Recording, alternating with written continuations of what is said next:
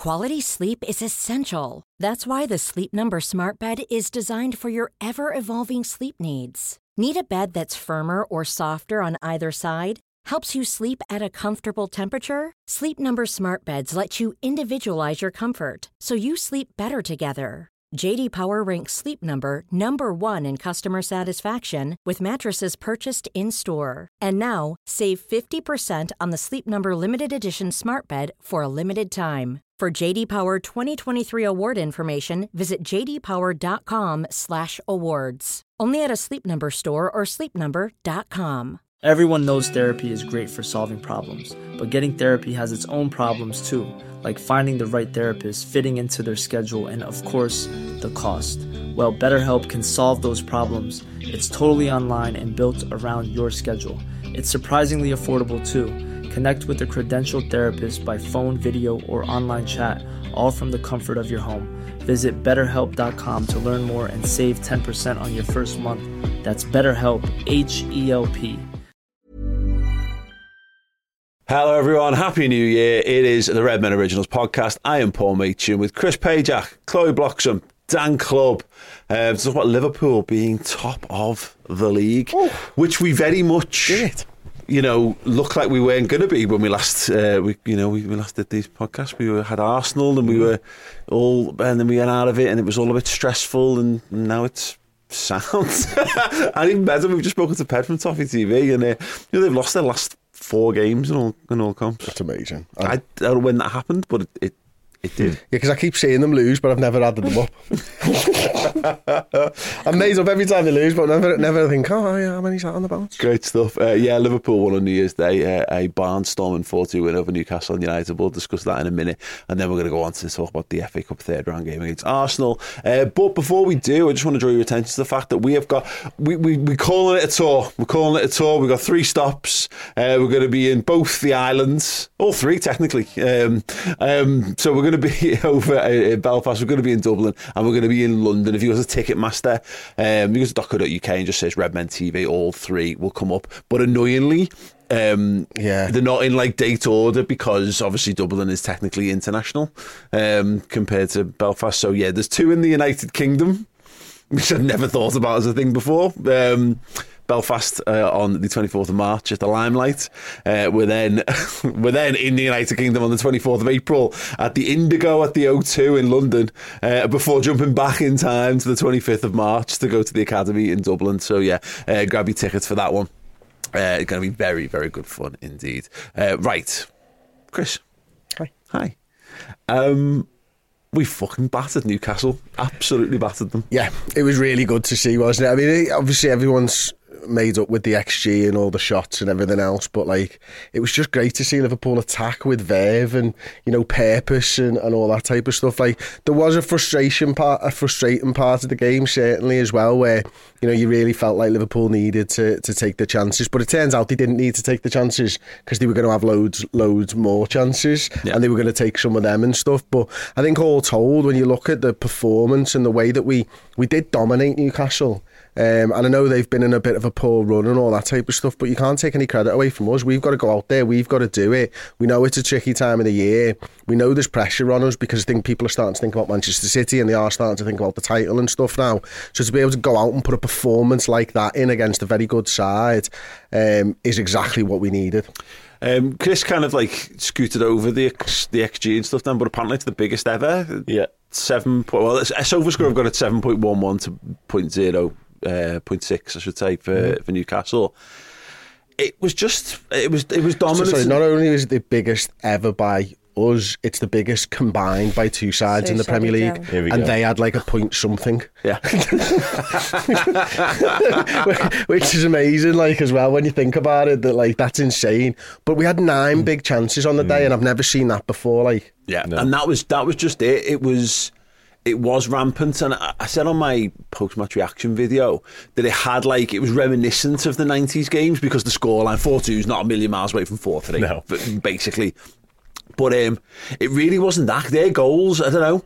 It, it, it's odd, isn't it? Because that could have been one of those games that was one of those nights when it's close and it's tight and we've not gotten the goal and we've missed the penalty and we've had the one chalked off. And then when they equalise, it could have been one of those nights. But in reality, I don't know. I never, even when they scored, I never felt asked. It just felt like Liverpool were going to continue to to batter them. Yeah, I think that's it. And I think that stems from Liverpool being so dominant pretty much from the outset, really. From minute one to 90, whatever it was, Liverpool were very much on the front foot. It had all the hallmarks of a vintage Liverpool under Jurgen Klopp performance. The intensity was there, the pressing was there. We were just all over them like a rash. They couldn't breathe, they couldn't get out. And I think you're right. I think even when they did have moments in the game, and there were two or three, it never really felt particularly damaging because we were so on it. We were always going to create more and more and more. And I think in terms of the XG, a little bit of us not being a little bit profligate in front of the goal, a little bit wasteful, stems from us being a little bit wasteful and the Dubravka having a really good game as Yes. well. But ultimately, there were moments whereby I thought, is it going to be one of these? Because we've seen it against Manchester United. It wasn't too dissimilar to that, whereby we've constantly got the ball in the final third, constantly got these moments whereby you think, this is it, it's going to happen. And then it broke down. And ultimately, going in at half time at nil nil was baffling to me because it just wasn't a nil nil first half of football. I know there was this allowed goal and the missed penalty, but even forgetting them, it was like Liverpool was so, so dominant from minute one. It just should have been two or three by half time, then who knows by full time. But yeah, that was a proper performance from Liverpool and a bit of a statement for me because Chris is right. Like Newcastle, for all their woes at the minute and their issues, they're still a decent side. You know, they're going to be in the top six or seven there or thereabouts. So to do what we did to them, albeit the scoreline flattered them a little bit, I think to do what we did to them in the manner that we did was a real marker from the Reds. Yeah, no, I mean, it's interesting because Dan mentions the first half, Chloe.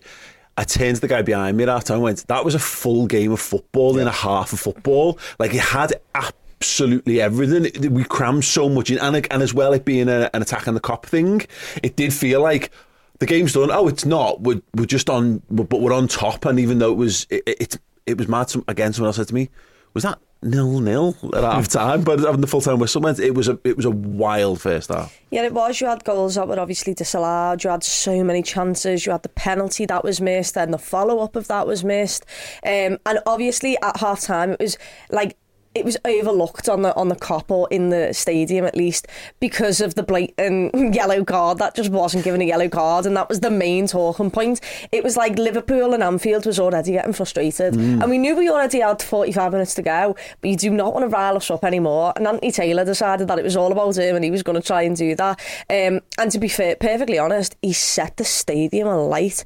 Um, and if Liverpool and if the atmosphere wasn't good enough beforehand when we were having chance after chance and bear in mind the atmosphere was brilliant Yeah. you know we were really it was like we were trying to pull the ball into the goal like obviously uh, we've all heard about that famous saying but Anthony Taylor made Sorry, us that go famous saying, pulling the yeah, holding the ball. Go on, all the time. That's why we attacked that end in the second half. We dragged that ball over the line.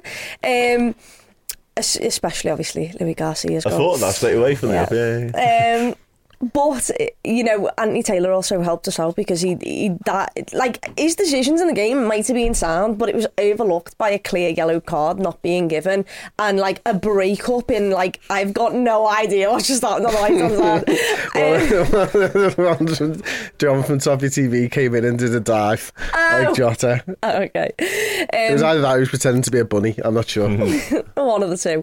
Uh, yeah, either way, there was just so much going on, and it felt like he kind of needed a breather at half time to come and collect yourselves. And thank God uh, the players were as uh, uh, were much more calmer than all of us inside the stadium. Well, let's do Anthony Taylor. Um, like the, like in because he's fucking rubbish. He used to be good apparently, but he's never been good for Liverpool matches, No, has he? uh, Paul Tomkins commented that like he's basically the second worst. But at least he gives penalties because that's one thing he does. He's, te- he's terrible at everything else, but he does at least give Liverpool penalties, which like Tierney never does. And I saw someone say like he didn't react to his song very well. I mean, like he got he got basically got chance got told to fuck off by the Kop, which we did to Paul Tierney. But then Tierney actually then did a good decision and got like a, you know like Yeah. yeah, got a, po- a positive song so, uh, song sung instead. Taylor never got that. He just got booed off the pitch at half time. He got booed back onto it when the second half started. He got booed at full, at full time when he went off the pitch.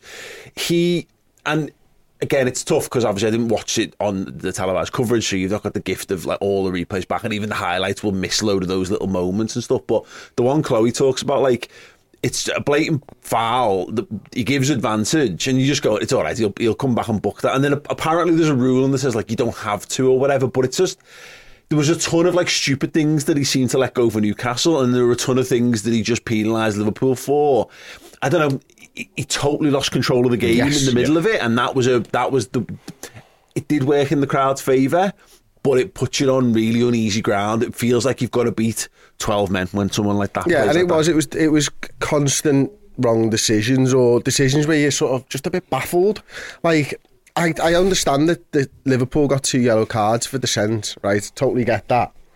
But like I was watching Newcastle players do exactly the same thing when he was getting decisions wrong and no no dissent yellow cards were coming out and you know the amount of yellow cards that Joelinton picked up you could probably count on three hands. Mm. Yeah. You know, or Well, he did one when he pulled. Like, we were talking about this, and you, you didn't see it, but he pulls Curtis Jones That's back by score. like the yeah, like we score from that one. in our in Yeah. our in, in we literally go down the other end, and score straight after that. It's mad. But it was because he, he pulls him back. It's in our penalty area. It's it's it's a yard away from the byline, isn't it? Mm-hmm. And and we go down the other end and score straight away. So that's probably why that one doesn't get pulled back or whatever. But there was so many from Joelinton where you're thinking, how is this man still on the field here? That's the thing for me, and that's where a lot of sort of the animosity and the anger stems from. With the Joelinton one in particular, the first one we're speaking about where he plays advantage and doesn't book him because it felt like he'd already lit the blue touch paper on the game, and there was fouls left, right, and centre. He had his cards out, you know, constantly. It felt like for the last ten minutes of the first half. But on the Joelinton one, he was living on the edge. For so much of that game, that it felt like had he have booked him early on, he'd have been gone. He was almost certainly going to get yellow carded at some point. So him not getting yellow card in the first instance was frustrating because it felt like they would be guaranteed to be down to ten men, and And- ultimately he did get booked in the end. Yeah, and is is booking is a, literally it's a cynical challenge. It's exactly Mm-hmm. the same. We're on the counter attack. We're just actually further back. Mm, We're actually in a worse position in this counter attack than we were in the first one. Um, and he just completely. I don't know who it is. It might be Wataru. I- I've got no idea. But it feels like he just comes at him across the knees and just it's a cynical foul. But ever since I've been alive, I felt like a cynical foul or a trying to um, stop the advantage being played when someone's on the counter. It's always been a yellow card. Like it's been a nailed I on yellow card. weirdly we got a, we got away with one, and I think it was Konaté toward the end. Had one of them, and just and he seems to overlook it. But again, you're right; it's inconsistency, and particularly those where you just know it. There's a feeling, isn't there, to certain yellow cards where you just you just know. And we debated a bit of this in the, over the last month or so of like, it is mad that we've become so accepting of such soft things being given as yellow cards. But if they're all given as yellow cards, then they're just yellow cards, aren't they? And that was where a lot of the frustration came from when Joelinton was booked. There's a couple of guys around me go, he's off, he's off, and like, oh no, he's not been booked yet. Like, how is how has he not? Yeah, exactly. How has he not Yeah. been booked yet? He, he well should have been in the book and by that also point. Like I understand the referees gave the advantage and look uh, we might create a chance for it it might be Darwin Núñez' chance I've got no idea. But there is a 10 second period or what felt like a 10 second period where Diaz doesn't come to the ball because he's expecting a foul. Szobo's still on the floor and there's no one not even Newcastle fans are running to the ball to win the ball because they know it's a Stonewall foul. All of us on the Kop are screaming it's a foul. And then five seconds later, oh, he's played on, he must have played on. But, like, there is a lot of confusion in that couple of seconds where he's played on, where really it's not an advantage because they're still running back their players, and our players, the likes of Diaz, isn't running to the ball because he's confused as to what's going on. I would say on that one, though, play the whistle. Like if Yeah, you're yeah, a yeah, Liverpool yeah, player, makes just play the whistle. He's got it like, right playing the sense, yeah. advantage. What he's got wrong is not booking him afterwards. Yeah, and, a I, bit and I. I was going to ask this question, Paul. Did he get the big decisions right in the game?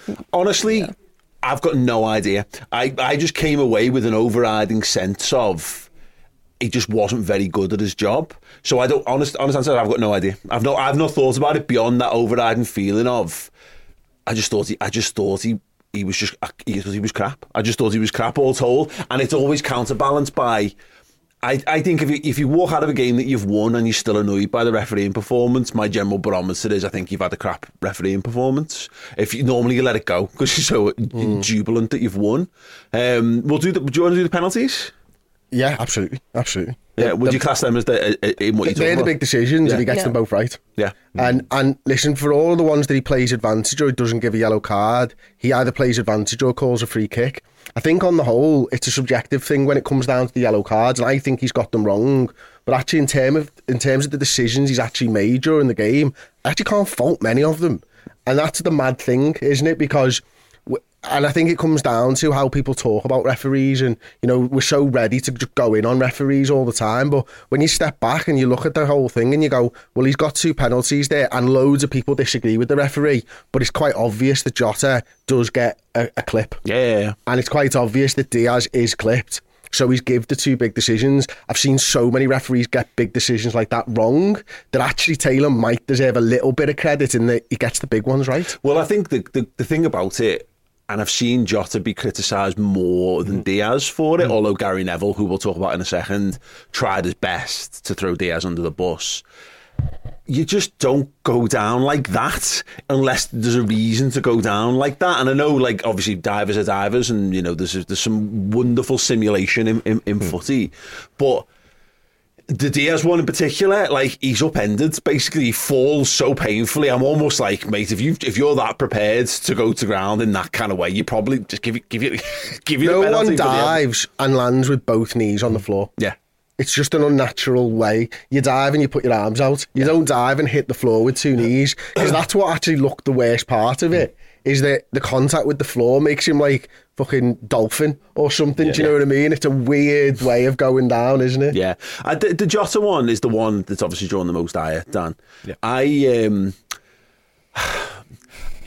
I can see why people are debating it because if you don't care for Liverpool or Diogo Jota, and maybe let's say you're a former Newcastle United centre forward, Okay, yeah. say slash pundit, Yeah. slash Alan Shearer. Okay, Let's right, yeah. Or, or a died in the wall, man- mank. Yes. Yeah. Yeah.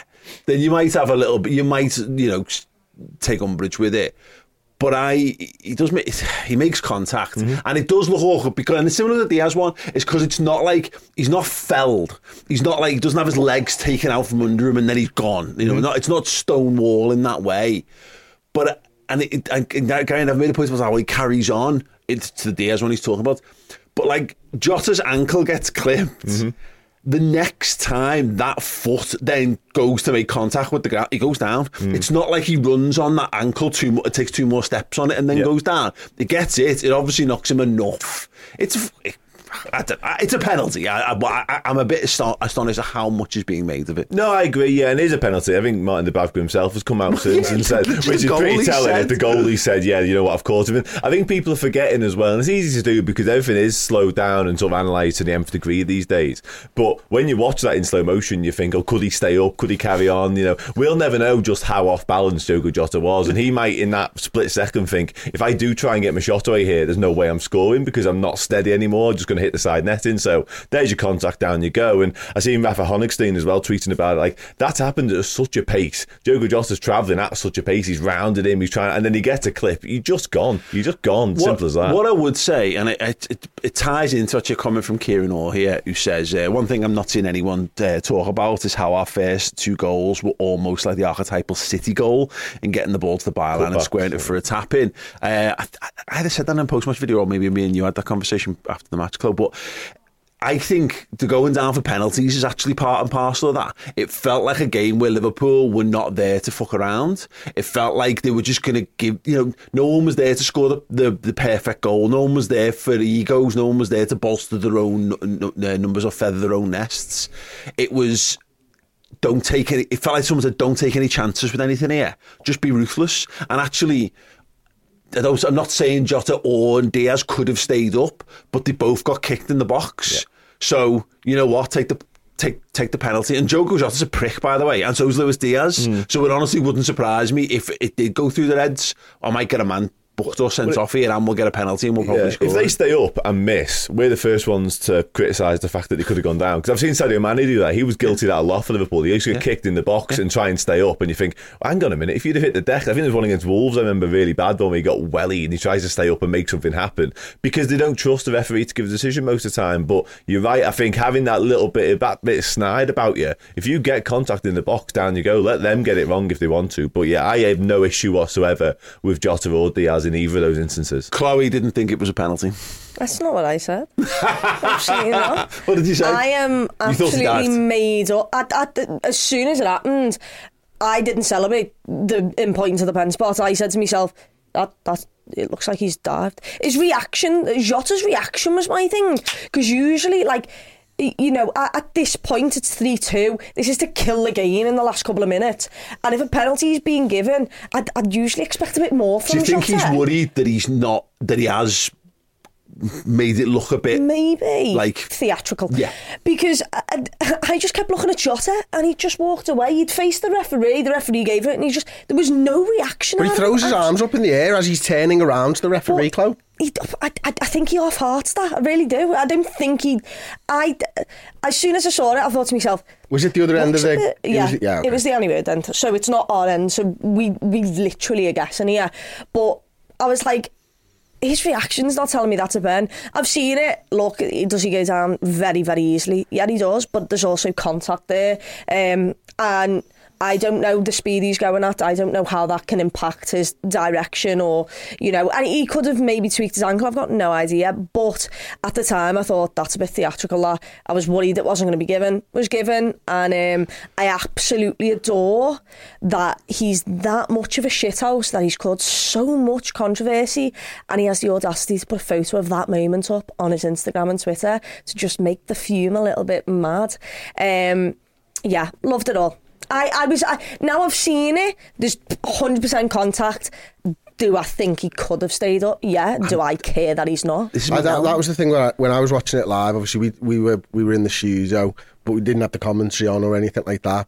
And my first take was, I'm surprised he's not tried to stay up more than anything because it felt like it was an easy finish. Yeah. to be honest, it felt like as a goal scorer, Diogo Jota would know that he's not on pens and would want to get the goal himself mm-hmm. because that's what he lives for. Mm-hmm. So I think it must have been quite bad for him to actually go down. Yeah. Because I don't think his first instinct is to go down, and it's never been to go down. It's to put the ball in the back of an empty net. Yeah. And because he's rounded the keeper and everything else, he deserves to get that goal Yeah. because he's he's done it brilliantly. He's tricked the keeper into thinking he's going to play a shot and then just dragged it round him, and he knows it's his goal to take. So it, the contact must have been bad enough for him to fall over, and I think that's where it comes down on. But I did look at it, same as Chloe, and think, "Oof, I think he could have stayed up.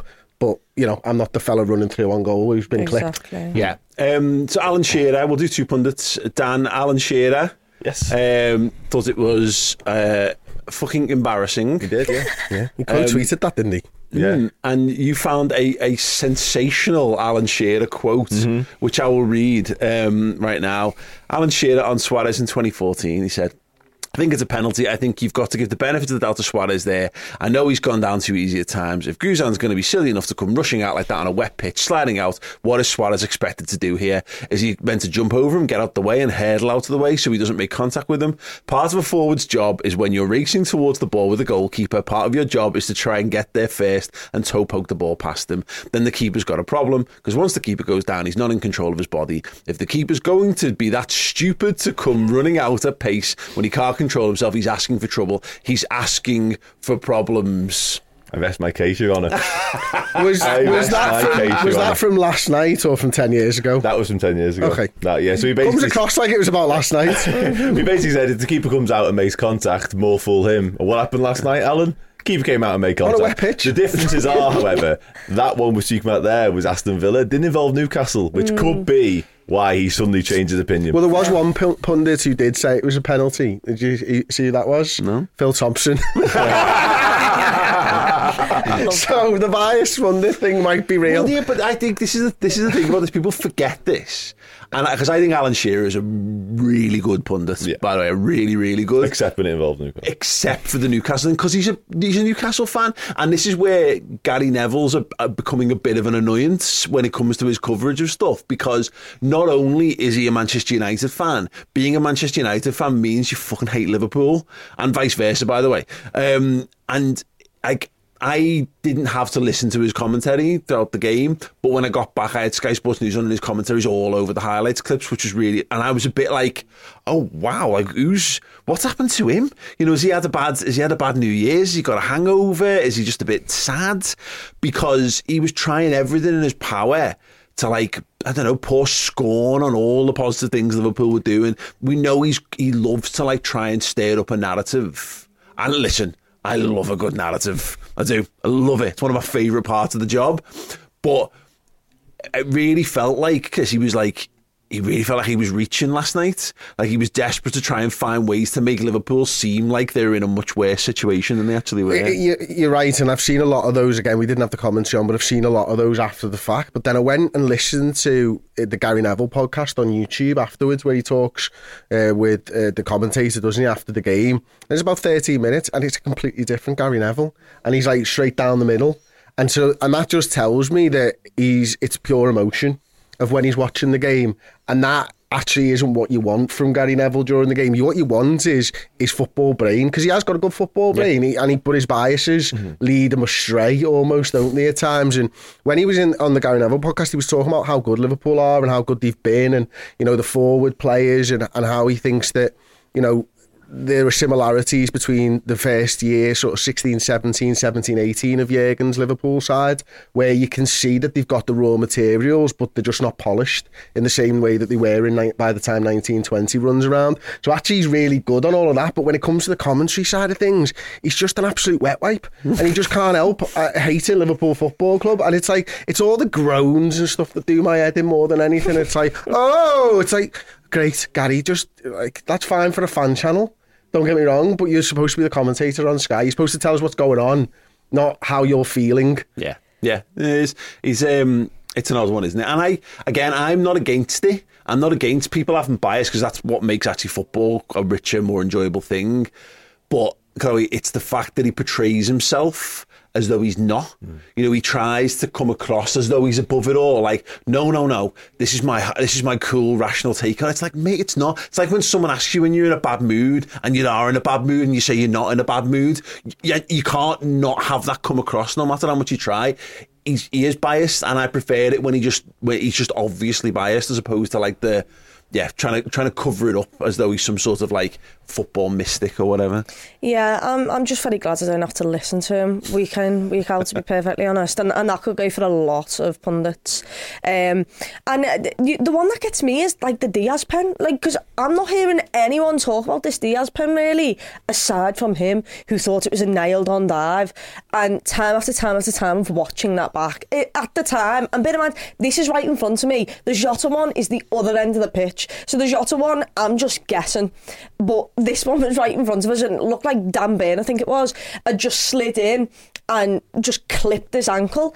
And when I've watched it back, he clips him, but his ankle also then gets stuck a little bit under Dan Burn's leg. Well, that's what happens when you dive in in the box, when a player with the ball right at his feet. And bear in mind, I thought Diaz was brilliant. Um, he's not had a good couple of weeks, a couple of months, but you know what? He, he was really, really good. And he's got such good close control. And when you dive like that to try and win a ball in the box, and you've got Luis Diaz there with the ball, you're not getting the ball.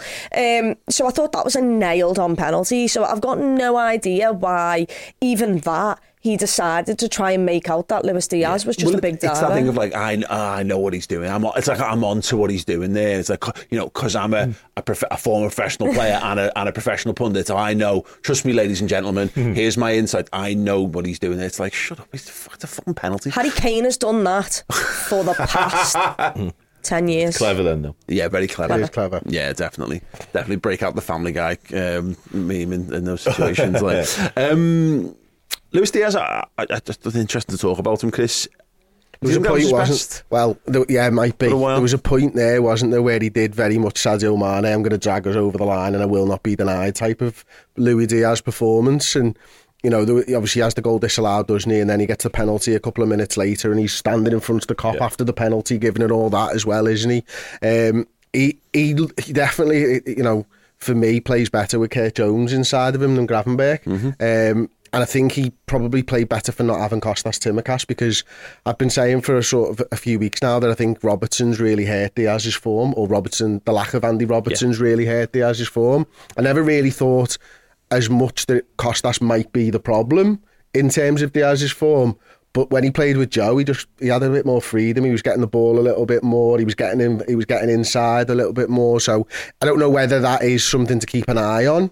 In that it, maybe he just doesn't have that sort of relationship with Costas where they, they, they play together quite well or anything. But certainly stepped it up and looks like a guy who's playing for a shirt, and he should be because we've seen Gakpo over there, we've seen Núñez over there, And he's now looking at it thinking, I've got to, I've got to nail down a spot here Mm-hmm. because everyone's coming over and the left wing position seems to be where he's rotating and I want that left wing position. And moreover, Jota's coming in there and, and back, he's back and he's scoring. You know, and he's making telling contributions in games. I was actually looking at our, our goal output, and you know we've had, we're, we're ticking along really nicely. I think in terms of who's sticking the ball in the back of the net, but Diaz all of a sudden is just starting to be left behind. And I, you know, it's interesting. I'm starting to see those sorts of comments of people saying like, "Well, what does he do? What does he bring?" And, and I think is I know what he can bring, so maybe sometimes I don't see it when he's not absolutely on it and mm-hmm. absolutely at his best. I just trusted he will get back to being that. But that that performance then felt like the closest to the Diaz that we know, like Chris says, like just just pure willpower.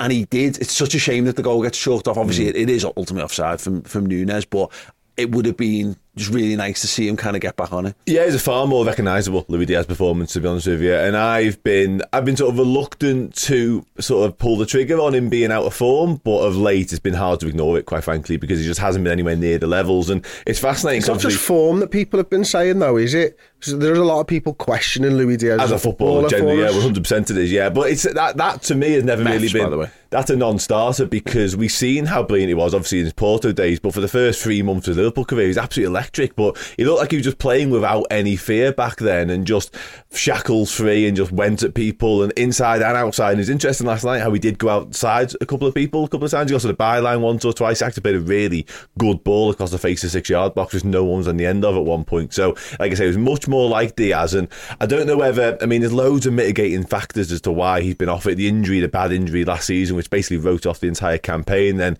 stuff earlier on this year with his dad and that. So you have to give him many passes, although ultimately that runs out after a certain time period and you just got to play well. But I think last night was much, much more like it. And ultimately, with Salah going now as well, we need players to sort of step up to the mantle, and Diaz looked like he's ready to do that. Yeah, yeah, very encouraging from him. Um, should we do a bit of Darwin Núñez chat? Feels like we've got to do some Darwin Núñez Yeah, I think chat. we do have to, don't we? Yeah. He's he's a massive talking point again, and as he always is. And you know, I remember sitting here maybe a month ago now, getting really angry about it and, and stuff like that, and you know, done deep dives uh, with Josh Williams talking about him. And one of the things that Josh said that's probably stuck with me and, and has helped to sort of uh, smooth the edges of, of my sort of opinion on Darwin of late is, you know, he puts a lot of stock into getting into the right positions and. Um, you can see that he does consistently do that, but I keep falling down on the fact that like how long can he really go on at the centre forward without putting the ball in the back of the net when the chances are there? Because I think Liverpool have got the players where they can put other players into the number nine and, and they'll stick the chances away.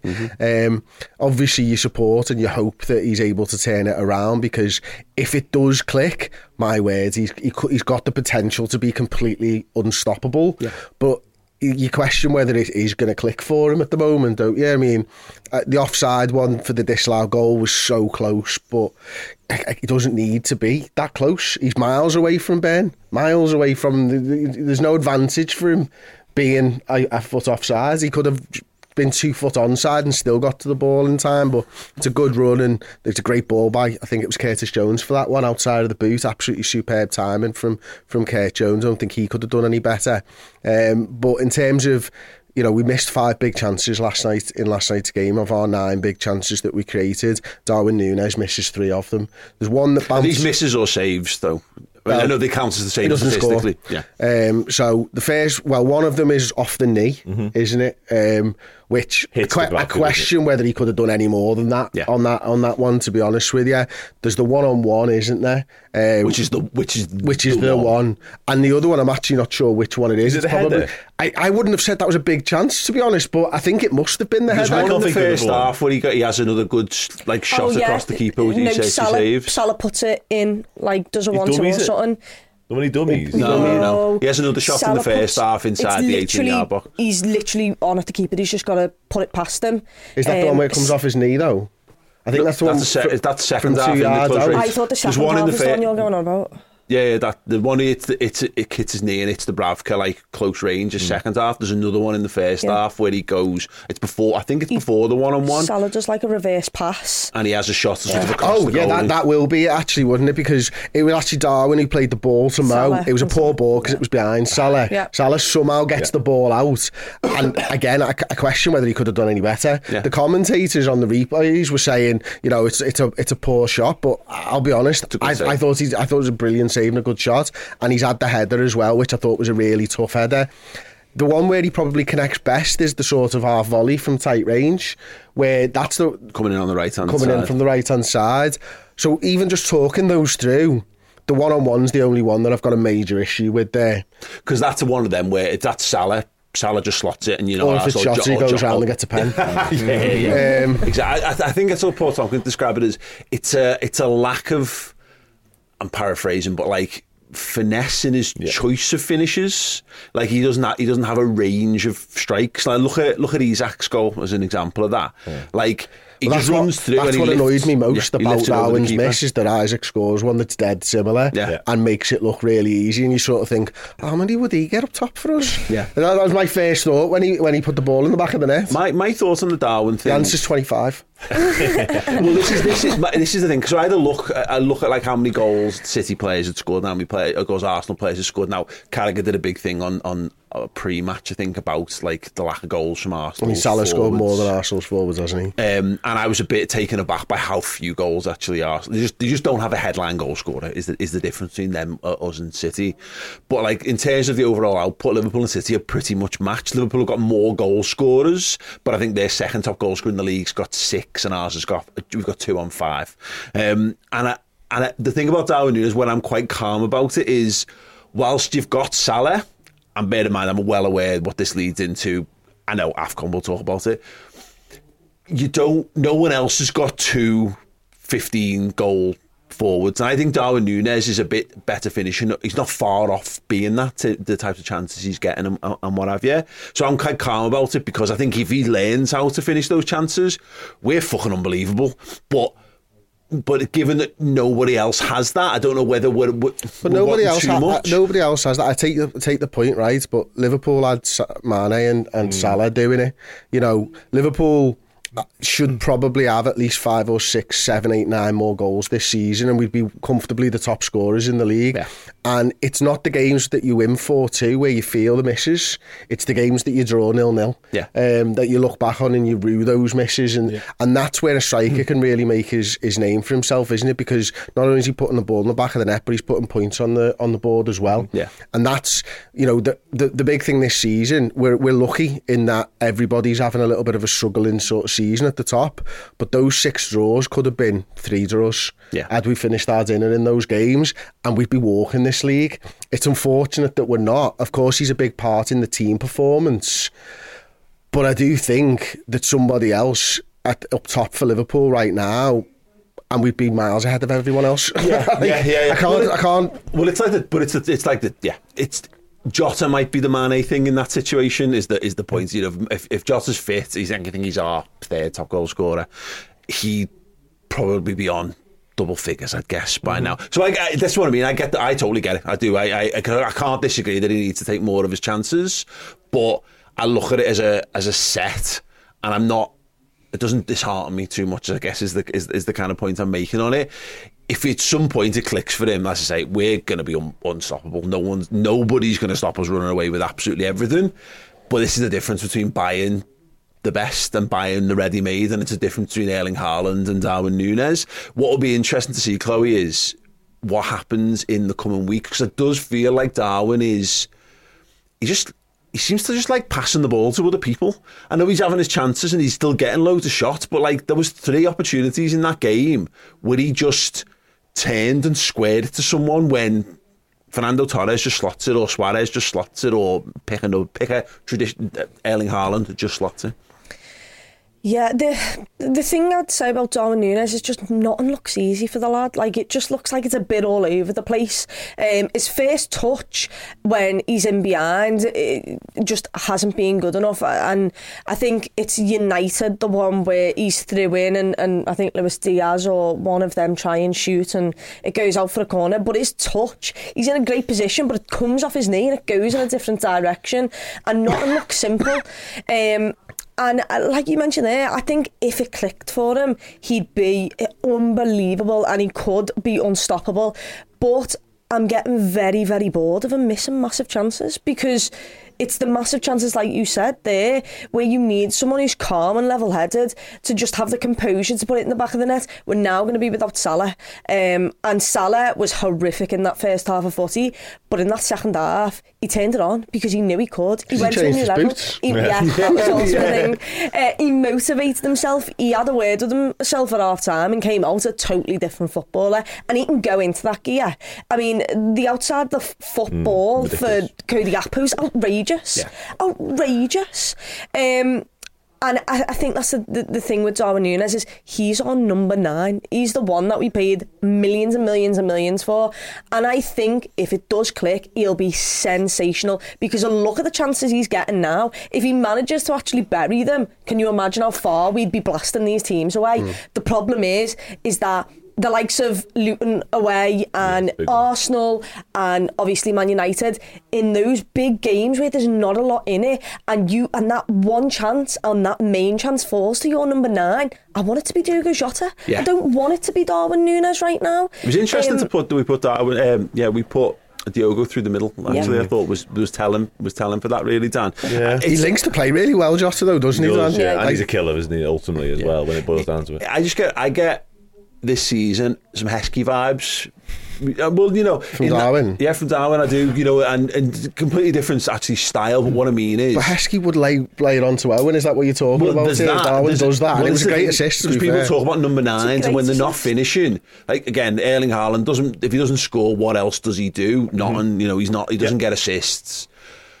Darwin, I think, is doing his best to keep himself in the team because he's still getting output. I think he's still our I think goals and assists combined, he's second highest for us this yeah. season after Salah. Sorry, club, but it goes back to that the finesse thing in front of goal. He just doesn't have that range of finishing. And Emile Heskey had one season where he he realised he could like dink the keeper, and he scored a million goals and scored in every comp, every competition going for us and all that kind of stuff. There's just a little bit of that for him, but this is the thing he's not scoring the chances, but also he's he's making loads for Mo Salah. Yeah, yeah. And there's a thing: does does Salah have as many goals if we put Cody Gakpo in the nine? Mm. Maybe, but I also don't know that. And what else he's doing really well? He, he's come on leaps and bounds since he first arrived at the club. The biggest issue around this whole conversation for me is the fact that I think we've all, in different guises, now said if it clicks for him. We've been saying that pretty much since he arrived at the football mm. club, so that's a sort of minor issue to one side. But what he is doing really well is his performance all round has improved a lot because I felt at times last season if he wasn't scoring the big chances, which he never really has since he arrived, this has always been an ongoing theme now during his Liverpool career. He wasn't really contributing to the team full stop. But you're right, his assists are really good, his passing's really good, his link up play with those around him is really good. But also, and I think it's kind of, you mentioned Emile Heskey, I spoke to him last week about this very topic, and he kind of alluded to it. He said, when you're Liverpool's number nine, or when you're playing as an attacker for Liverpool, you've got to be the first defender. And that's even more true now in a Jurgen Klopp side. You've got to do all that pressing stuff, and he's doing that really, really well. So, Jurgen Klopp, once again last night, was at pains to stress just how pivotal he remains to the side. Now, ultimately, there's an undercurrent in all of this about, yeah, but what about when he's one on one with the keeper? But what he is doing really well is he's playing really well. He's just not finishing these big, big chances that we're talking about. So, how long can you go on with that being the case? Is the major question here. Now, I've got a little bit of sort of credit in the bank with him still. Right mm-hmm. now, I'm not sort of pulling the trigger on him saying, right, it needs to be Jota, it needs to be Gakpo, whatever. But there definitely comes down to a situation whereby when you are playing these big games, and these games are just going to get bigger and bigger because we're getting towards the business end, looks like we're in a title race at what point do you have to say, right, Darwin, sorry, mate, I know you're doing this stuff really well, but you've got to be putting the ball in the back Well, of the as net? long as Liverpool are winning games Doesn't of matter. football, it won't matter to Jurgen, I don't think, will it? no. The the thing I was going to mention is I read a stat earlier. He has he's averaging a goal slash assist every 96 something minutes, which is really really good. Um, and his his vision and his his pass for Mo for the first is is really really good. His touch for I don't know what goal it is where Szobo runs onto it. In fact, it's that go- it's that goal, is it not? Um, The link-up one when he gets it, yeah, yeah, Um, and then obviously Diaz runs with it, passes it to, to Núñez, and he does the pass across the box. He's he's influencing games, and look at the overall, like you said, his play is really good. But the problem is, being the vocal number nine. The chances come to you. You're the main one who they come to. He's now those assists. He's assisted Salah the most. Well, you're not going to have Salah there now. Well, this is It's gonna be someone else. Well, this is the interesting point, and where, where the next month represents an interesting challenge for him because I do think he's trying too hard to play other people in. Because mm. when it's not going well, you want to feel like you, you're contributing to Liverpool's attack somehow, and and, and he is. Let, let's make let's make he's got he's got more assists than goals in the Premier League this season, which for a our number nine. Is mad, you know. It's it's really, but I think that's what's keeping him in the team. Whereas Salah's not going to be there. So maybe there's a little bit of like, maybe just take it yourself. You know, have a bit of freedom. Don't you don't have to think about what your what everyone else is going to be doing around you. Your responsibility is to stick the ball in the back of that. Maybe more people are looking to get the ball to him rather than Salah still mm. be the ultimate focal point. Don't know, but that's I'd be more encouraged about that if he'd been doing a bit more of that going into it. But it's, It's a great problem shine. to have when you're sat clear at the top of the league.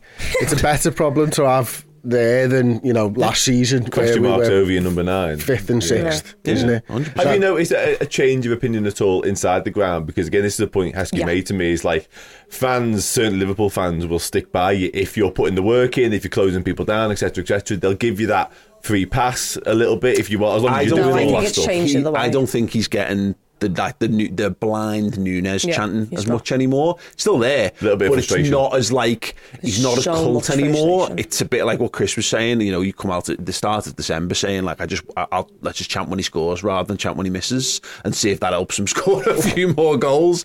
It does feel like there's a little bit of that, but still those moments where he's busting a gut Hmm. and it's it's a great save or it's all you know he's still getting the support because we're Liverpool fans. Yeah, of That's how we yeah, treat our own. Um, but I, I, I think a I little- think it's changing slightly so much as People are no, getting actually, mate. Yeah, exactly. No, go and go and go and be good. Yeah.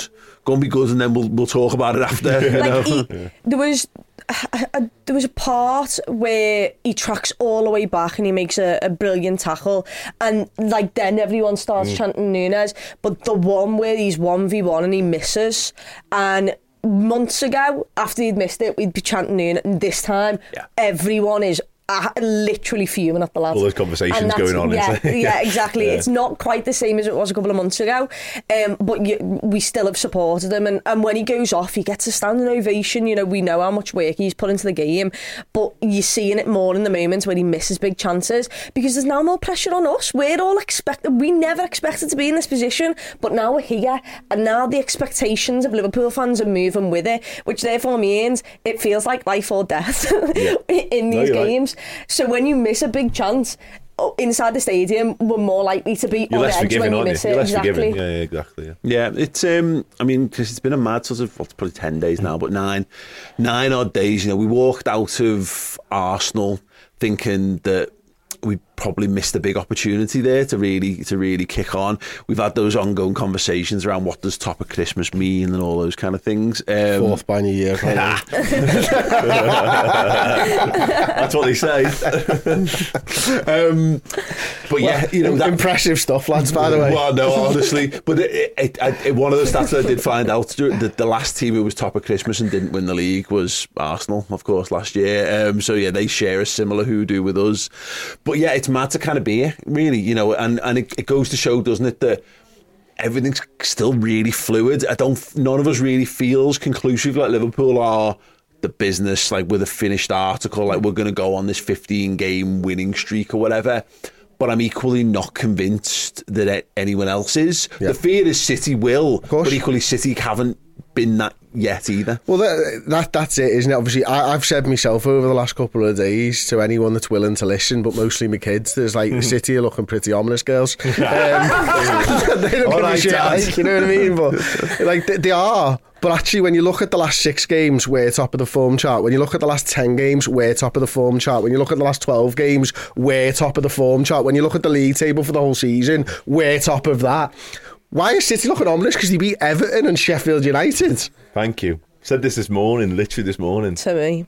To Chloe because Chloe was saying the same thing. Chloe was saying, "Yeah, City look like they might be getting their act together." I was like, "Why?" Because they beat a terrible Everton team and Sheffield United at home. So their, their Come on. December's been pretty shit, all told. I mean, the wor- champions of the world, so fair play for that. They've managed to do that in a really shit month. But um, I forgot they were playing a game of football and it's literally the Club World Cup. Like, that's it's how mental. little anyone But they, they've not had a good Dece- December, and I still have that fear because I think somehow that they're going to run 15 wins back And to look, back to back to back. Kevin De Bruyne being back is a, is yeah, a thing. but they've Haaland not will proved come it this thing. season, and this season's different to last season, and this team's different to the last team. The big thing for them is going to be how they get through in, uh, into that back end of the season. Really, you know, if they keep De Bruyne fit, keep Haaland fit, then they'll have goals.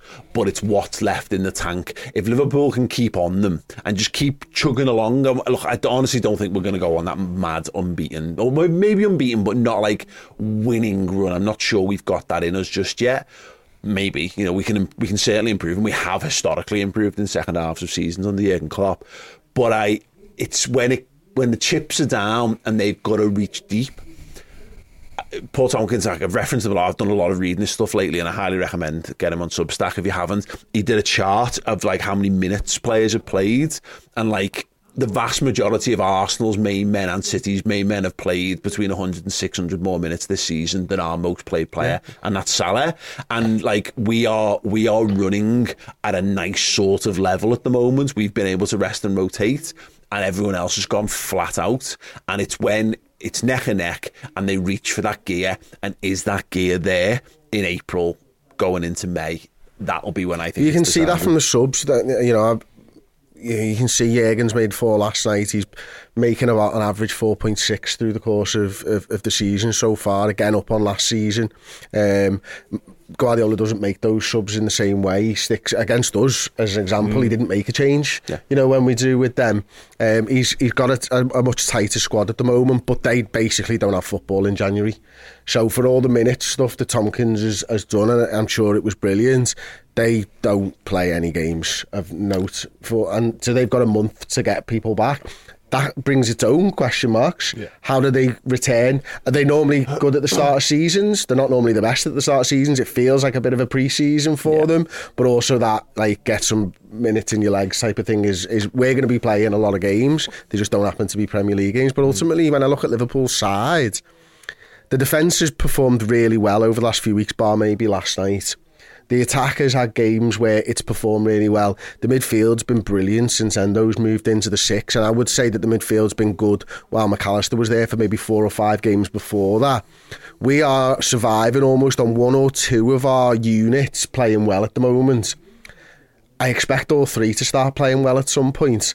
So I still think Liverpool can improve this season. Mm. And so for all the City or ominous thoughts that I have in my own mind, i there's also a part of me that thinks we're not anywhere near the finished article and we're top. Liverpool are pretty ominous in their own way as well, because you're right, because the, the games where it has all clicked are the ones that we really sort of, you know, it starts to start to stand out like West Ham the other week. Yes. It, it all it all clicked. Aston Villa at Anfield was another one where it all clicked. We've had some really good performances in that, but you're right. It feels like there's still more to come. We said this like Darwin Núñez, if he just scores a couple more goals, it'd be ridiculous. Will be ridiculous, absolutely ridiculous. If Jota has a good run in the side, it will be ridiculous. There's more goals to come from Diaz. I'm convinced. There's more goals to come from Gakpo. And Curtis Gomez. is fine. Well, Everyone keeps telling me there's more goals to come from him, There's a goal from Joe, Joe Gomez. I am convinced. Um, the uh, Joe Joe Gomez. I'm No, really no, for, right? stop. not before he's I hope he doesn't Send it in score now. now. Yeah. hundred percent Joe Gomez. Just, just saying. Uh, just copyright. Um, the um, uh, yeah. Look, it, it, there's more. There's definitely more to come from Liverpool, and there's more to come from City. But I think, I think. City aren't going to be as good as they've been in recent years, uh, just because of the basis that they've put there. They might be close to it, but I can't see how they're going to have a better season than what they did last year, or a better season than some of the ones they've had when they've gone toe to toe with us. Because there's not that much room for for that level of improvement. So yeah, as long as Liverpool keep going. Um, very briefly, Endo was brilliant. Absolutely, another absolutely magnificent performance from him. Joe Gomez, brilliant. But on the sixth thing, Chris, Alexis Mac Allister came in and plays the ball of the match. and I, I'm not even sure how. I don't even think it was fully appreciated on the TV coverage because of Well, the you can't see the of the start of the run. I was going to ask you what it was like because I've got no idea. I I must admit, he goes through and I'm like, well, he's offside then, Yeah. he? He's Yeah. got to be offside. Did the run start in our half? Uh, you must have done. Yeah, yeah, because I, I just because I'm behind it, so it's a straight corridor. Oh, yeah, you've got no idea. Where Joss has no depth perception whatsoever, mm. but Joss is running through, and it's a straight. But it's it's the the weight of it, the vision of it, and that's you know for as much as people are a bit are a bit unconvinced on Mac Allister as the six. He just does it in a different way. Endo's not playing that pass, so it was great to see Mac Allister come in and have a, like a telling impact in that position. But yeah, really, really good, really, really good. But uh, on the uh, on like the Mac Allister thing, am I right in saying am I the only one that thought he was performing really well before he got injured? Like, it, did, did it feel I think like it he turned it around? like two, three games before that, I thought he was sound. Before that, uh, he wasn't getting close enough to players. Uh, what what Endo has convinced me though is that like Endo showed me what Fabinho used to do, and he's starting Yes. attacks with tackles, High up the and he did that last night, and he's done that. His use of the ball's really good as well. Yeah, yeah, he is. But like where he where he wins the ball back with a strong tackle, and it's like he's like he just stands there and lets them run into him, and the ball bounces off, and we're on the attack. There was one last night. I think one of the goals might have come from it. He's fucking superb. Man. he's it's that video did the rounds again this week of like I think it's like his first day at, at training and Klopp talking to him about how we need your heart and we need mm. your fight and all that. And I was like ooh. And I, and then having seen that. And reminded of that and then watching him play and you can see what he's there for. Look when he's trying to chase the game and he's running back the other way and Liverpool have overcommitted and got it wrong there's not there are very few players who aren't going to be exposed in those kind of situations. But you're right, when Liverpool, when all the game was in front of us, and he's just going in, and he's just a little steel wall, and you can't, you know, and he'll just go in and smash it and take the ball and come away with it. I, I love that. He's him, him and Gomez. It's been a real toss up this last month of who's been my favourite Liverpool player, and like I wouldn't, I wasn't expecting to say either of them if I'm being honest, but um, I think they've both been absolutely, absolutely stellar. Um, I'm sure we'll have plenty more opportunities to talk Joe Gomez. Uh, obviously, less so Endo as he heads off to the Asia Cup, which is I mean, what are we looking at here? Three games. Bournemouth, 21st. Chelsea might be back for Arsenal. I would have thought plus so. the cup, plus yeah. Plus the cup. I'm talking league. cup. The league's the focus for me at the moment now. Every, Yeah. Everything's about Yeah, where, it's- where are we in the, How many games is Salah missing for in the league? is is right, but it's not. It, this is, I mean, maybe we'll do this in, in the next part, but it's not what they're missing. It's what who plays the games. That you know what I mean? Yeah, it's like like, the Fulham it's the knock-on impact game. to that. Yeah, Yeah. exactly. Because yeah, your, your options are limited all of a sudden. Where we got an embarrassment of itches at full strength, we suddenly don't have because they're having to play elsewhere. But Yeah. Yeah. we should mention Trent shot last night as well, by the way. Yes, Ridiculous. Please. I really wish that had just gone in because that was just one of those. Saying it's a shot. Yes. he just he's, he hits it too hard for that to be anything other than. You think it's a cross? I, If Peter I don't Crouch know. is in the when, vicinity, when I maybe. when I first watched it, I thought it was a shot cross, like just put it in there and hope for a, a, you know maybe an own goal or, or whatever. But the way he looks at the crowd afterwards says to me, "I was close there, wasn't I?" and it's like, "Oh, oh, you meant it, did you, son?" Yeah, no, hundred percent. I I think uh, you forget sometimes. I know you you said it the other week. He's really good at football, like ridiculously good at football, and he's getting more and more opportunities to show that. You know, this is Steven Gerrard winning the Champions League age for Trent now. You know, this is where he's at in his career, and every time he takes the field, we had a mad comment. I, I, did I even put it in our group? Someone in our Facebook group put some mad comment about how they've had enough of Seen it, Trent or seen it, whatever. It's like, it, yeah. what? You know, you, it's mad how two people can watch something and see completely different things. Yeah. Fed up of him hitting the first man and all that. He's like, oh. Did you notice actually so on the good. corners thing that he was telling Szobo to go and take the corners? There was a, there was I only noticed it when I watched the Well, he tried the highlights. Paul back. Scholes one, didn't well, yeah, that Yeah. was poor That as well. To be go fair, well. like I won it. Well, you're going to play 12 foot over Trent's head and then get annoyed when he doesn't Dijk bring it was down. so angry. he He was was Trent. at What are you shouting at Trent? yeah. He flipped on Trent a second time, Max, as well, because Van Dijk actually had to do some defending because he tried to play a crossfield pass with his left foot, Yeah. Trent left foot in, and Van Dijk was livid with him. Like, Well, the interesting one for the corners, sorry, Szobo was right next to him, I think he'd he'd just taken a shot or a cross and it had gone over or whatever, and he just turns to Sob and goes, "Go." And Sob just trot, trotted off to take the corner. I was like, "Oh man, the, the squad dynamic, you, you forget it, don't you? It's changed so much. It's like the way Van Dijk now, no one tells him to go back after a corner because he's the captain, so he just stays up for days. And it's like, lad, at some point, and then you're like, we were we're like." Oh God, he's, he's still up there, yeah, he's the captain. And I was like, Konaté, he's still up there. Wasn't the corner taking like three minutes ago? Like, The um, the shot by Trent in that first half as well, that just narrowly goes wide. The I think left it's footer. bobbling Right all the over the start. place and on the left Yeah. foot. Just, I think it's ju- about just inside the area, maybe just outside. And the Curly gets on that with his weak foot. Uh, it looked like that was him from. yeah, it was just a deflection on that one. He Probably was. stops it going into. Yeah, honest. and, but like, how good was the Dubravka? Was the, my favourite save of his was probably Gakpo's. I thought that was a really good save Yeah. because it comes through a body of people. Yes. and I'm like, how's he got Just hits the down that quickly yeah. to get that one? Like, he's a really good goalie, Dubravka, and it's mad how he's kind of like fallen off the radar. He was the one. I Did Rafa bring him in for Newcastle? And it was a very like. I, I think I'm right in saying that. Please feel free to correct me in the comments if anyone wants to shout. Um, but like. Rafa knows a good goalie, and it's like go and get go and get yourself a good, solid goalkeeper in there. And I, obviously Nick Pope's a good goalie too, and whatever. But it's yeah, it's funny how some people can get a bit forgotten. When I knew that he was starting against us, I was like, he's got all the hallmarks of that keeper, the ones who are the second choice, who have the game of their lives at Anfield. But yeah, mercifully it didn't matter. One last little little point, uh, point of nothing really, but. The two penalties, Trent's done this a couple of times now, but it was great to see him and Van Horrible. Dijk enforcing the penalty spot. Very Jordan Henderson, very captainly thing to do of just get yourself right in there, get hold of the ball, don't allow any shenanigans to take place. Um, yeah, Wish I Trent love- would have kept it for the first one, to be honest. I know. well, that, well, that was the point where the second one came around, and it was a bit of like, is he just going to. Is he just going to take this? I love Salah. They asked Salah afterwards, and he was like, "Yeah, no, I was always thinking that. Yeah, not not a doubt in my mind." Is it, That has was he missed another- four in ten for us Yeah. recently? Like that's uh, that's I not a don't like great that. stat, is it? No, It's not ideal. James Milner, is it? But then it is. Um, right, okay, we're going to take a very short break. When we return, we're going to be discussing FA Cup third round action. It is January, it is 2024, and we've got an incredible legend prize draw for you this month.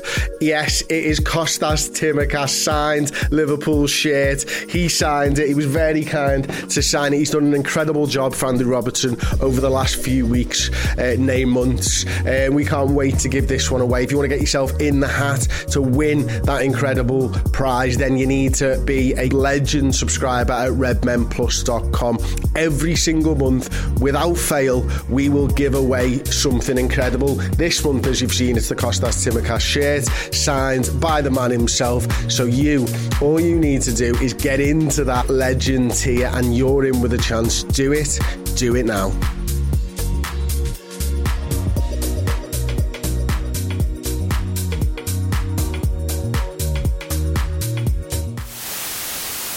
The best there is.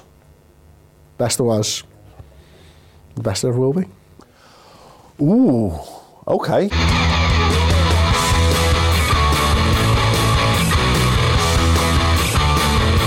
Is he the 50th best signing of all time? they'll tell you that they're the best player. He's the best player they ever played with. Famous photos of him being carried off and stuff, and that was that was what he left everything on the pitch. Shankly 2.0 and what happened, you know, maybe we see today with what Klopp's trying to do with his 2.0. How can he be this good? He's so much better than everybody else that's ever played the position.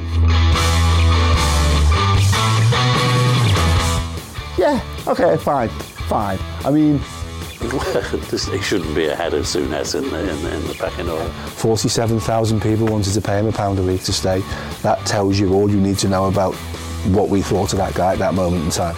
He should be a lot higher. Yeah, like world class. I think, I think world class.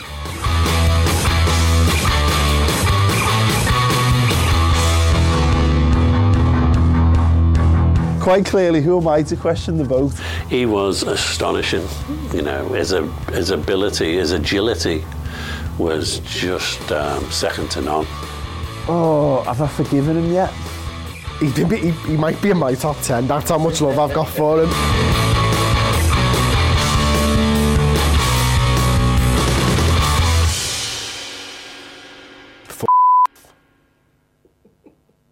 I've done more for Liverpool than at the moment. Am I in this list?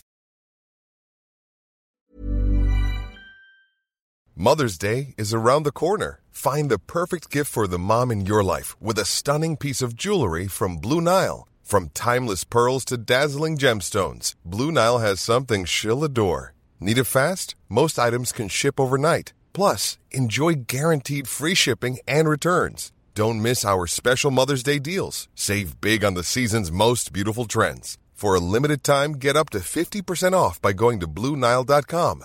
That's BlueNile.com.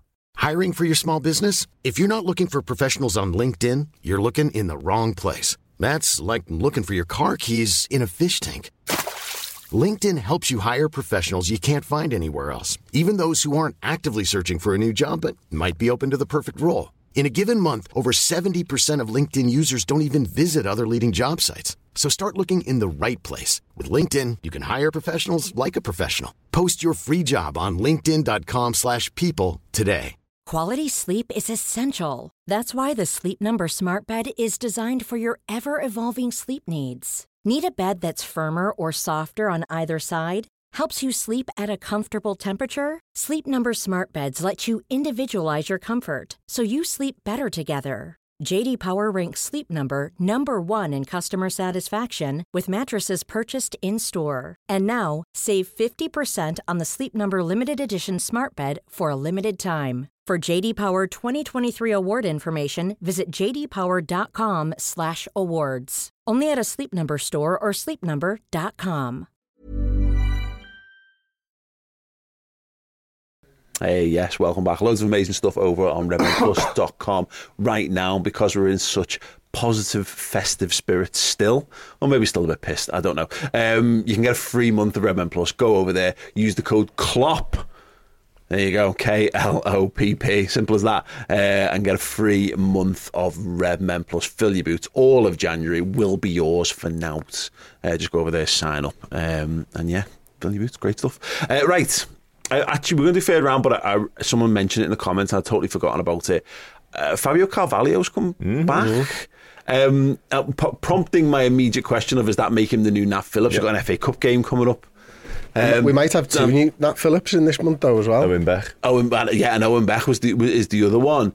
Um, a lot of the report around it is just going to be no, he's just going to go straight back out on loan. But I don't know. I, feels like with no Salah for the rest of the month, you could do worse than just have Carvalho there as a potential backup option. Ben Doak's injured. Mm-hmm. Kaide Gordon's not not not quite there yet, is he? After a very long layoff. I'm not saying Carvalho's pulled up trees playing wide in the front three for us, Dan, but I don't know. Feels I feel it feels smart to keep him round. Unless they've got something else planned. Oh, I would certainly be keeping him around for January, um, personally. And to be honest with you, if the ideal loan move wasn't there on the table, I wouldn't be against keeping him until the end of the season because why not? Ultimately, I think it would be the wisest choice to get him proper football. I think there's a few Championship clubs interested. I think Southampton among them, uh, and a couple of others as well. But I think the ideal scenario for me personally would be that he sticks around for the Carabao Cup double header, the FA Cup game comes this weekend, of course. Bournemouth, the Chelsea one's tricky because obviously that's on the 31st, which is of course deadline day, so that becomes really difficult. But I think certainly for the first few fixtures mentioned, let him stick around, let him be part of the squad. He'll get some minutes probably, you would have thought, and then then let him go out on loan back end of the month. And the same for Owen Beck as well, by the way. I'd keep him around for the those games, and then back end of January find another loan. Well, Owen Beck is almost like the answer to the what we were talking about about the players missing. It's not the same because obviously Costas and Robbo are not like at, at, at AFCON or, or Asian Cup or whatever. But it's the it's the who plays when you need to rotate. Mm-hmm. I like the idea of bringing back, Chris. I, I, you know, and you know why? It was the response from all the Dundee tweet from- fans. well, did into you the see the tweet. tweet from Dundee themselves, like thanking him? They and, love him, yeah. uh, Yeah. And, and, like that's the type of thing that you want to see when someone's recalled early from a loan deal, isn't it? But How angry their fans were that Liverpool were basically taking him back. Amazing. Well, that's what he wants, isn't it? He's our player, lads. Shut up. Um, we can do, can do what we want with him. Like if you'd have signed him, it would have been different. But we let you have him on loan, uh, and we've decided that we're going to need him. And it, it's the smart decision again by Liverpool in terms of looking at the squad for, for the next month or so, isn't it? And you you know you you might find that if he takes his chance, he. he he might be kept around, you never know, but I doubt it with the fact that, like, you know, the Carabao Cup will, will almost coming to an end soon. Um, you want him to get that experience, don't you? But certainly him and Carvalho, there's minutes to be had this month. Yeah, I I mean, it, I saw someone, I can't remember who was on Twitter, was saying this about obviously January transfer window's open. Chloe, we've got our two senior left backs out injured for an indeterminate period of time. Robertson's not going to be back till February, seems to be the smart thing. And you'd imagine Oh, I heard half a that. later in January was what Klopp said the other day, wasn't it? Has there been another update But since that's then? but to the point. He might be back in proper training and all that kind of stuff. But you're not. He's not going to be playing until till, till February, probably. I'd imagine. But either way, that's still a little bit of a concern. The obvious answer for everyone would be, "We'll just go and buy one." I just don't see a well with Liverpool are buying another a left back in in January. Feels like we're moving away from specialist fullbacks for the start, or football seems to be moving away from them in that regard. We own two. We've brought this other one of these promising lads back from loan. I can't see this is something Liverpool are going to move to address. No, maybe not a, le- a left back. I'd certainly love a left-sided, left-footed centre back slash left back. uh, you can do both of, of those roles um, because, like, like you mentioned there, Joe Gomez has been absolutely phenomenal where he is, but he can't play game in game out. Um, and obviously, Costas came in, has performed brilliantly. So you actually want to give him the the chance, you know, in six months' time, whenever he's he's fit again, to really rival Robertson again because it brought the best out of him. Um, and you you don't want someone to waste the talent or to just bring someone in and not have them happy or maybe unsettled.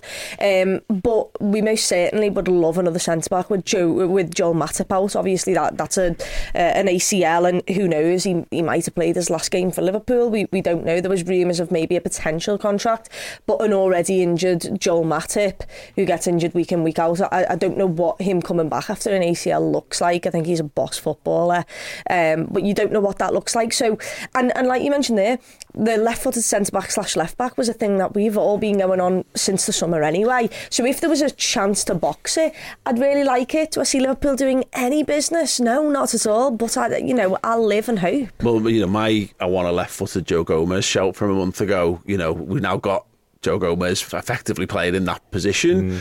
If we had another one, I agree. You just, I'd feel a load, load calmer. I think it's one of those about. It's about Matip will Matip's time is basically done at the football club. I, I'm, and I said this when he got injured. I'm not against us giving him a new contract and keeping him around as a backup player because of his experience and if he can still play a handful of games, fine. But if you're moving, uh, Costas has been really good in the mm-hmm. absence of Robertson, but he's uh-huh. one. It's it's upgrading. If you're upgrading him and giving yourself another option at centre half, that's the answer. I just don't. I think we've been a bit spoiled the last couple of windows, last couple of January windows with big signings. Mm-hmm. I'd like us to do it, but Love it. yeah.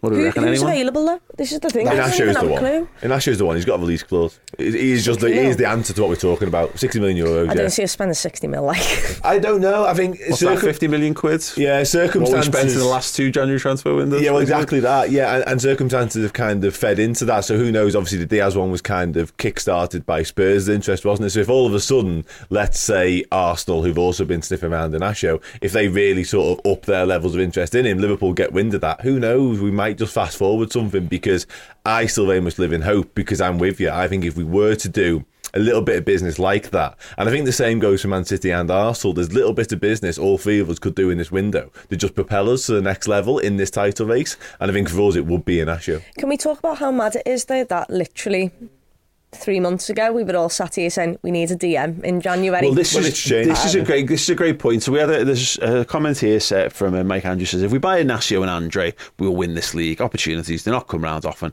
and it's in our hands halfway through the campaign. I hear that a lot, by the way. And you know, um, and my often concern with this is that like Arsenal was sort of commended for doing business in January last year. Trossard. It actually didn't get them across the line. They bought Trossard and Jorginho, Jorginho. and that was seen as real canny. But now you're left owning Jorginho and Tro- and Trossard, you know. And bear in mind, Trossard is now going to score. I apologise in both of the games against us. Um, You should, that's why fast forward in summer business is smarter because you want them anyway. Yeah. Essentially, you know what I mean? Longer term, they felt like the Jorginho one in particular felt like they needed some experience, and they Yeah. just bought it. But the DM thing, to your point, Chloe, I think is really interesting because do we do people still think we definitely need a DM this season? People still think we definitely need a DM. I mean, people as in the in this room. long term, right now. Long term, right now. No, long term, yes, right Yeah, now. remember, this is Oh, also sorry, a I didn't- podcast. Long term, Sorry. I no, shakes hands. ahead of this, so sorry. Long term, yes. Wait, yeah. Anyway, Chris, I I'm convinced that Klopp thinks Mac Allister is the DM of the future for us. Oh, but I think Chloe that, isn't. That's fine. I, I, that's why I said I think. I didn't say everybody thinks. um, I think he likes Mac Allister as the six and will improve. And I think he thinks with his options at eight, he's okay with that. Um, I would do a DM, to be honest with you. I would do an Andre and I would do it for, for exactly those reasons that, Yeah.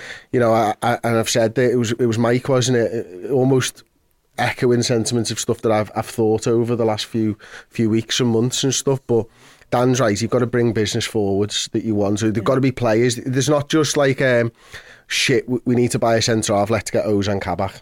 Like that's not good Yeah. enough for what Liverpool needs. They need the the future, and whether that be a right-sided centre half, which you know, three weeks ago I was saying I would have done that. Now the injury to Costas changes that. Now I'm the left-sided centre half, left back is the the obvious shout where you can strengthen because he improves your team today. Yeah, I think that's it. My point on the Trossard Jorginho thing is that is that effectively they improved their squad, but they didn't improve their first eleven with those signings. And I think anyone Liverpool buy needs to be someone who who really challenges the first eleven. So if it's a DM, it's it's got to be miles better than Mac Allister or, or Endo is my point on this is that you know and I don't know what and Andre might be that but I hmm. don't know that Andre is that. And I and I probably thought Andre was definitely it a month ago but Endo's been sensational since then. And even if we think oh well Endo may be missing for a month or five weeks or whatever now you're not going to bring anyone in who's going to have a massive impact in that time anyway. It- it- uh, uh, and if they did, it would have been done by now. Mm. I think it's a first of January kind of kind of kind of decision. And again, Andre could have been that. I Yeah. think if we were desperate, if he was definitely going to be the one for Yeah, us. we, we could have signed Andre, and we still could if we really want to. I'm absolutely certain of that. And you're right. I think the the, the problem is with that though is our squad now has sort of stood us in such good stead. You seen it last night. We made four changes, and they helped us get over the line. Essentially, it's happened numerous times this season. So your squad lads can be difference makers between now and the end of the season. So that's another point. But with the Andre Endo stroke Mac Allister thing, I think Andre sort of sits in the middle of the two of them. He's the perfect hybrid blend of what Wataru offers in terms of his tenacity, his ball winning, and he's got that class and the technique and the technical ability of a Mac Allister. I think Chris is right in terms of Klopp clearly wants his six to be a ball player now. He wants him to be able to get on the ball and make things happen. I think Andre is just the answer to both of them. I think Wataru is a little bit too one way and McAllister's a little bit too the other way, whereas there's a fella who sits right in the middle. Yeah. Well, you, that's the problem, isn't it? When you look at these players, you do have to think, well, what does what is Klopp as a manager? He likes the players that he's got at his disposal, and he doesn't like having too many options. And I know we only bought Endo for 16 million, but Endo's a part of the squad now in Klopp's mm. eyes, and Mac Allister's a part of the squad, and Jones is, and Elliott is, and Szoboszlai, and Gakpo, and all these lads that we've got that can play in the middle of the mm. park. He's And Carvalho now and as well, by Carvalho as well. He, he will be like, I've got, I've got midfielders. And we forget, by the way, that we do this every year of like, we always think the squad's missing something. And then he buys a left winger. yeah, He buys another, buys another forward. Um, but we all we always think that, but we forget sometimes that every club thinks that. Hmm. No, there's no such thing as a perfect squad. And I, I always as- astounded when you play FIFA or Pro Evo and you go like a Barcelona or Real Madrid and you're like, I'm sorry, who is their backup centre forward? Like I saw it's like Choupo-Moting still the backup Bayern Munich centre forward. Like what? What? How is how is that a thing? Like you know, like Lewandowski. Wow, what a great centre forward who's his understudy. The lad who went to Stoke. Like you know, you know. So I think we, you, you're right, and I think the the logic. My, my opinion always changes as it, as it kind of progresses because you get to see them do it. Like when we had the season, we had no left back and Milner did it. Like you can't go, it's going to be fine. James Milner will play brilliantly at left back in the summer because you've not seen him do it. But then you get through half a season, you're like, wow, James Milner's a really good, was a really, really good left back for us. And these kind of things develop. And I, I, if footy was on paper, I would still be going out and getting the amazing DM and the amazing centre half, and I'd be looking for Mo Salah's long term replacement now rather than doing it in the summer or whatever. But yeah, football doesn't happen like that, does it? You know, the, Jurgen likes what he's got. We have got loads of footballers, by the way, loads, and there's still a world where at some point Bajčetić is going to come back, and. Don't laugh, but obviously Thiago will play for us at some point as well. There's two lads I didn't even name when I was talking about the midfielders, and they're, they're, they're, Bajčetić is a, a big player in terms of the long term future of the midfield, isn't he? Yeah. He might be the one we're talking about, by the way, who's the tenacity plus the, the, the, the guile. Does anyone remember how many uh, non-English spaces we had. Well, it's another one now with Matip Yeah. being out, isn't it? Okay, so, So I think that's two now. I Isn't mean, that's, it? there one anyway, and now Matip's got to be out of it. so- the, the thing I think is, is unless it's clear, like, look, I sat here and when we signed Wataru Endo, I was like, if he's a good player, boss, but I couldn't tell you the first thing about him. And I think a lot of us wrote him off in the first couple of months. So we, we just was like, I don't know what we've signed, really. I think But- everybody thought. I think that's fair. I think everybody thought his ceiling was low. Stock up, yeah, exactly. Um, but it turns out Jurgen Klopp knows exactly what he's doing, um, and and and that's what I think. I'd love to go out and spend all this money, but unless it is on the right player.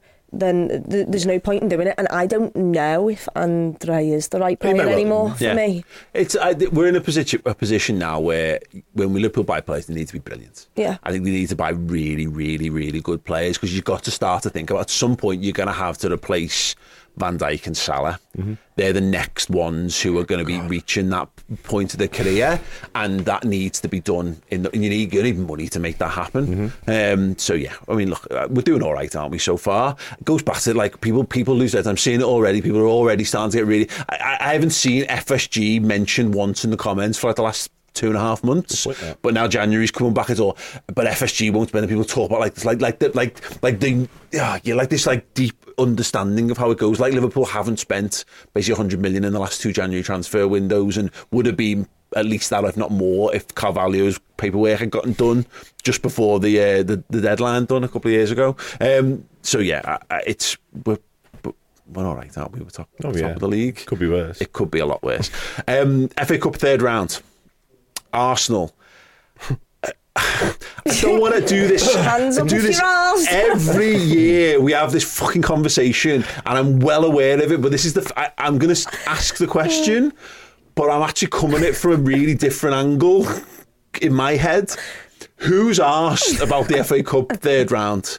Uh, yeah, I, I'd, I'll go for that. Yeah, I am. Yeah, Yeah, I'll go for that. Yeah. I am asked in that I don't want us to lose football games, but I am so calm about this football match because we often talk about the League Cup. I, I think if you get to the League Cup semi final, I think it takes precedence over an FA Cup third round, regardless of who you're playing. But when you're in a, a League Cup quarter final, there is a little party that goes, ah, fuck that, and just, you know what I mean? Yeah, yeah. us going ahead of Arsenal in the league, Chris, and the fact that we've got to play them at the end of the month going into February, we- we've got that that that league game is huge, and we've got the League Cup semi final. I I- that's what I mean. I don't. Arse is not the right words, but I would happily if you told me we're going to lose this game. I honestly, right Yeah. now, I'm not that arsed. But also, there's a point where you can put the final nail in Arsenal's coffin this season already, isn't there? Because the form that they've been in, you know, since they played us, they, they've lost a couple of games. Everybody's talking about them all the time and Arteta and his options and yada, yada, yada. To put a second team out and beat Arsenal would be gravy, as far as I'm concerned. That hmm. would be best case scenario. But you don't rather want beat to. them in the league. I've, oh, of course, I've told, I said, said it before and said everything's focused on the league Yeah. for me right now. But like, that's why I'm putting a second team out and beating Arsenal's great. Yeah. I'm fine with that. I'm not putting a first team out. is that what everyone else is Yes. thinking? This We- heavily We've rotate. lowered our expectations now because, like, we know, like, if it was, you know, uh, Huddersfield or Portsmouth or something like that, well, you're much more ours because if you lose, that's a, an absolute shocker. But Arsenal have something to prove. I don't think the where we look at our squad and we look at our bench and we look at the mm. youngsters and we're like, oh my god, you know what, Quansah, unbelievable, yeah, throw him in a Premier League game. I don't think they have that, so I think they'll have to go pretty strong. I think they need a performance, Yeah. they need a result, and they're not in the Carabao Cup. They're now five points off top of the table. This.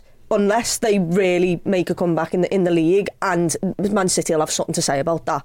Um, it's not us that they also need to fight with; it's Manchester City as well. Um, they need something out of this. Otherwise, it's just been another year of losing the title and not really coming away with anything. So there's you've not really improved on last year. So they need something. So I look at it and think Liverpool are going to put their second team out. Hmm. Arsenal are probably going to go a bit stronger. We're away from home, and it's it's the it's a vile first round for us. So whatever the outcome is, boss if we win, if we lose, second team. We put our second team out of to time and focus I- on the league, lads. Yeah. You won't know anything about that. I totally agree. I totally agree with that logic. I, I think that's, right. Dan. But it rotates. I don't think it has to be a, a total. It's not. We're not talking Shrewsbury type No. levels of No, team we're no. putting out here, but you can make you've no Salah, no Endo. You're already missing your left backs. So you, there's going to be some obvious changes that you're going to have to make for this, regardless, and understandable changes. It's just how much more you go. But I agree. If you if you make if he makes if it's Quansah at the back and it's mm-hmm. and, it- and it's no Van Dijk, if it's no Alisson, then that does weirdly kind of take the pressure off Liverpool in this No, 100% it does, yeah. And I think Chloe's right. I think Arsenal's form will sort of play into the fact that they'll be desperate for a result because they can't go three defeats on the bounce, essentially, can they? Because that's very damning then on Mikel Arteta all of a sudden. The fact they're home as well, they'll need to put a performance in in front of their home fans. But yeah, for me, I'm asked to the extent whereby I'd like us to win the game, but am I arsed enough to go full strength? No, I'm not even in the slightest. I would be I would be making these changes that we're speaking about here. I'd be switching up the eights. You're probably going to see Gravenberch who hasn't started loads of games. Lusa Bosley hobbled off last night with a hamstring problem. He doesn't play as Harvey Elliott instead and all that type of stuff. And probably Diogo Jota who hasn't had loads of minutes. It's those types of changes. You're, you're managing the squad minutes as opposed to wholesale changes. Just throw the kids in. Let's get out of this competition. It's not that. It's let's be clever with what we're doing here. It's a pity Tyler Morton's suspended, so we can't recall him for this one. Um, Harsh that, by the way. How very Really harsh. harsh. Um, Out yo, of interest, cool. Paul, the back, the the defenders. Who who are you thinking here? 'Cause Well, I, so I would have played. I think I might have played Van Dijk. I'm going to throw this be. instead because I'm. It's my show. I'm going to throw this on you by a Yo Cool oh, who right. says defined second team, Pager. Okay, so Kelleher's got the Carabao, so Does yeah? Do we keep? Do we give him the I'd FA Cup? I would- I, I would put him. In, I would put him in this game. I'd give him the FA Cup. Yeah, I would have. value. Now, I would have probably Van Dijk and Quansah as Yeah. my centre halves. with Owen Beck left back. Otherwise, why have you recalled him? Yeah, it's got to be. It's got to be. And then recalled him? is it Gomez right back then? No, Bradley. Bradley. Which means I'd put Gomez centre back next to Quansah and give Verge But the he needs right a rest, Gomez. No, he Gomez doesn't needs to a move. rest, yeah. He doesn't need to move, he needs a rest, Yeah. is the problem. Yeah. They say change is as good as a rest. Yeah, that's Well, he's had loads of fucking rest this season then. Because he's played everywhere, mate. He's chilling. Um, So, in terms of DM, I mean, Mac Allister McAllister get needs the minutes, doesn't Yeah. he? Yeah. So he's on, he's on for 60, Mac Allister. Harvey Elliott and Gravenberch yeah. Okay. with Gakpo, Jota, and I pick a right winger. I'd like to see Luis Diaz play on the right for us. Did not see that coming. Um, I think he needs. I think we need to play him into a bit of form as well. Is a little bit of an issue, and now obviously we have to be careful because we don't want to run everyone into the ground with, with the absence of Mo Salah. But I do. I don't know what the answer is to the right hand side. I think it would have been a little bit more Ben Doak if he was fit. Mm. It might be a little bit of again Kaide Gordon on the bench. But of your choices, you know, Jota's done it in the past when Salah's been gone, it might just be as simple as him doing that again. But Well, annoyingly, I think it would have been Harvey Elliott were it not for Szoboszlai's problem. Yeah. Uh, and again, Harvey Elliott would probably have to start in, in midfield, regardless of Szoboszlai's issue in this one, you would imagine. But I think the answer to Salah being away is probably him playing right wings. I think the way he does it now, albeit, you know, not Mohamed way Salah does it. The way Salah does it now, the way he plays the game, is more akin to the way Harvey Elliott can do it in terms of coming inside and linking up, making that triangle, as opposed to the flying Mo Salah of just sheer pace, which Harvey Elliott doesn't possess, unfortunately. But I think for this game, I'd be tempted to go Gordon. I would be really tempted to go Kaide What, Gordon. so no shots from Carvalho. I was going to say Yeah. that. Yeah. I'd Would go you? Carvalho. Maybe. Carvalho centre forward. Uh, the, the, I'd be They Jota, wouldn't see that Jota, coming, to be Jota fair. Diaz and, and the right winger. The one thing Yeah. that's just a slight, a slight wrinkle to this because again you talk about the Oh, Elliott so no thing. Gakpo. Sorry. I think so. Elliott right wing, Carvalho in the eight. yeah, I don't mind Or that. Gakpo in the eight. Or, mm, yeah, I think we are. uh, Yeah, maybe the the Elliott. I think Elliott looked good playing on that right hand side. Yeah, he did, the West By Ham the game. He's looked good this is season, some hasn't he, to sound second team, innit? Because I was good. It's what I was really. good. It's just because it is. It's managing minutes and Yeah, stuff as well as I, people. was, I was going to suggest, I'd forgotten about the Carvalho thing completely, even though we've just spent 10 minutes talking about him. Um, that because I was going to uh, half jokingly say McConnell and then put Mac Allister in one of the eights, but Carvalho does give you that option to chuck him in. To chuck him in. He's not been great in those in those positions so far. Sounds like a 43 one. This one. Oh, 44, Chris. um, Yeah, but, but yeah, you could do, but you could do a four-two-three-one, and you could put Carvalho in more of a ten if you wanted to to mix to mix it up. Mm. I don't honestly really care. I, I, I have to be honest. I've never cared less about an FA Cup third round game against Arsenal. Like, and we've had a few of them down down the years because of that safety blanket and the importance of the other competitions. Mm. The league, you know, and I know you could just lose to Fulham. It happens. You know, we lost to Southampton in a, in a semi-final years back. But I don't know. I'm, I'm, I'm really laissez-faire So about you'd be whole thing. stronger in midweek, team wise. Definitely, Yeah, without a doubt. 100%. Go and get For that Fulham Fulham? game one. Oh, yeah, yeah, yeah, Yeah, okay. definitely. Yeah. Sad. A- And aren't you off that weekend as well? Yeah, we got a we, don't off, play. Yeah. full strength for that Fulham game. Okay. fair. Smart. It's What would away you first against Fulham, is it? No, it's the other way around. Is it home Yeah, first? Anfield first, yeah. I'd be tempted to throw Quansah into both of the- the Fulham and the Would Arsenal yeah? game, you know, and rest the centre halves one by one. one. 'em. Yeah. That's sound, yeah. Interesting. Hmm, yeah, very interesting. Nice to still have a few interesting options available to us, though. The fullbacks one's going to be going to be fascinating. What we do? Does he go two young fullbacks for this game? He always has to, doesn't he? I, I- but I think he has to go Van Dijk if he does that to our, to Yeah. our to our earlier point. So yeah, it will be interesting to see. Right? Yeah, what would you do? Let us know if you're watching on YouTube. You can let us know in the comments. If you want to tweet us at the Redmen TV, you can do that as well. Uh, and if, if you want to get more content from us, we're going to be doing the Bias Football Pod, um, where we're going to be discussing whether Arsenal uh, are flopping. Um, Flopping? flopping. Flopping's an interesting word, isn't it, Chris? I like flopping.